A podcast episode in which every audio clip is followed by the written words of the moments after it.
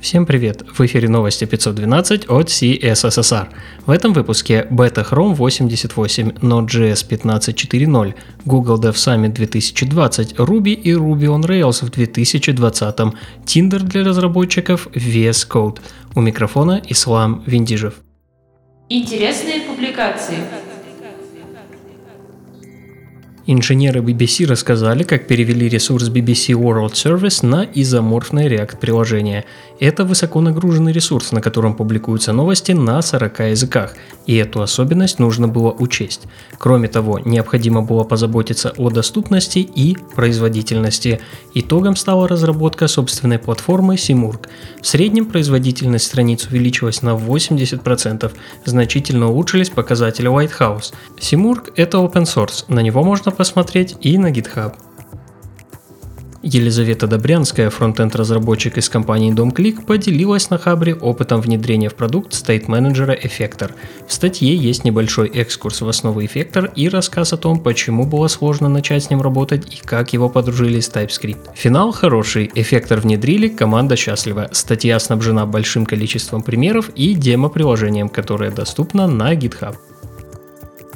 В блоге Яндекса на Хабре появился транскрипт доклада Алексея Веселовского о TypeScript. Алексей рассмотрел особенности конфигурации TypeScript, рассказал о том, чего лучше избегать, и о вещах, с которыми нужно быть предельно осторожным. Также он упомянул об IOTS, библиотеке, которая может обнаружить попадание в код данных, способных вызвать ошибки. Саймон Уики в своем блоге написал статью о том, почему пора отказаться от Google Fonts в пользу self-hosted шрифтов. По мнению Саймона, аргумент о скорости загрузки из CDN больше не актуален из-за разделения кэша, начиная с 86-й версии Chrome. Он приводит небольшое сравнение скорости загрузки и призывает хостить шрифты самостоятельно. Следующий материал о монолите и микрофронтендах. Florian Rappel на Medium рассуждает о плюсах и минусах обоих подходов. Будучи фанатом монолитных систем, Florian отмечает, что микрофронтенды привносят в проекты гибкость, масштабируемость и независимость частей приложения. Основная мысль проста. У монолитных приложений есть свои преимущества, и с них проще начать. А когда выбрать микрофронтенды и выбирать ли их, понять достаточно легко. На Хабре вышел перевод статьи Вира Вашковска о том, почему команда Syndicate использует Ruby в 2020 году. Распространено мнение, что Ruby и его экосистема умирают, с чем автор не согласна. Она отмечает пару недостатков Ruby и приводит ряд аргументов в защиту Ruby on Rails. Среди них быстрота и эффективность разработки, преимущества для владельцев продуктов. Также она приводит топ-5 сфер, в которых Ruby и Ruby on Rails живы как никогда. Это e-commerce, SaaS, разработка MVP, кроссплатформенные приложения и IoT. Новости релизов. Вышел Node.js 15.4.0. В этой версии добавили поддержку AbortSignal API. AbortSignal — это объект сигнала, который позволяет общаться с DOM при помощи запросов, например, fetch, и при необходимости прервать его с помощью объекта AbortController. Также с релизом была поставлена пачка небольших багфиксов. Анонс релиза Chrome 88. В бете Chrome 88 Target Blank работает как Real No Opener. Псевдоэлемент Node поддерживает сложные селекторы, а значение Path заработало в свойстве Clip Path. Был добавлен метод Performance Measure Memory, а поддержка FTP и веб-компонентов версии 0 удалена. Релиз запланирован на 19 января. Вышла версия Ruby on Rails 6.1. В релизе улучшения для работы с несколькими базами данных, апгрейд Active Storage и объекты ошибок для Active Model. Без багфиксов и оптимизации производительности также не обошлось.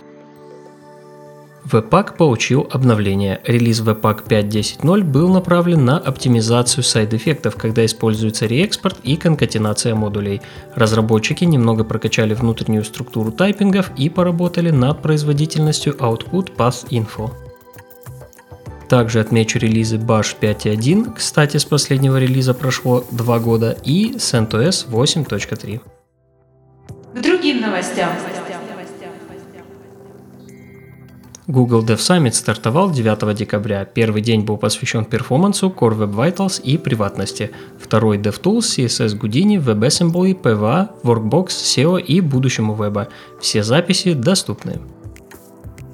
Автор Babel и Yarn Себастьян Маккензи объявил о запуске сбора средств на разработку Rome. Напомню, Rome – многофункциональный инструмент, который может собирать бандл, прогонять тесты, устанавливать пакеты и много чего еще. По словам Себастьяна, Rome сможет заменить Babel, ESLint, Yarn, Prettier и Webpack. Целевая сумма – $100 000, которые позволят Себастьяну работать над проектом независимо. Сейчас он нигде не работает и полностью посвятил свое время Rome. Оказать поддержку можно на сайте проекта. В заключение выпуска немного забавного. Бен Авад, автор плагина со Stories для VS Code, продолжает удивлять. На этот раз он создал плагин, который добавляет в редактор кода Tinder для программистов. В нем свайпить нужно, оценивая не внешность, а фрагмент кода.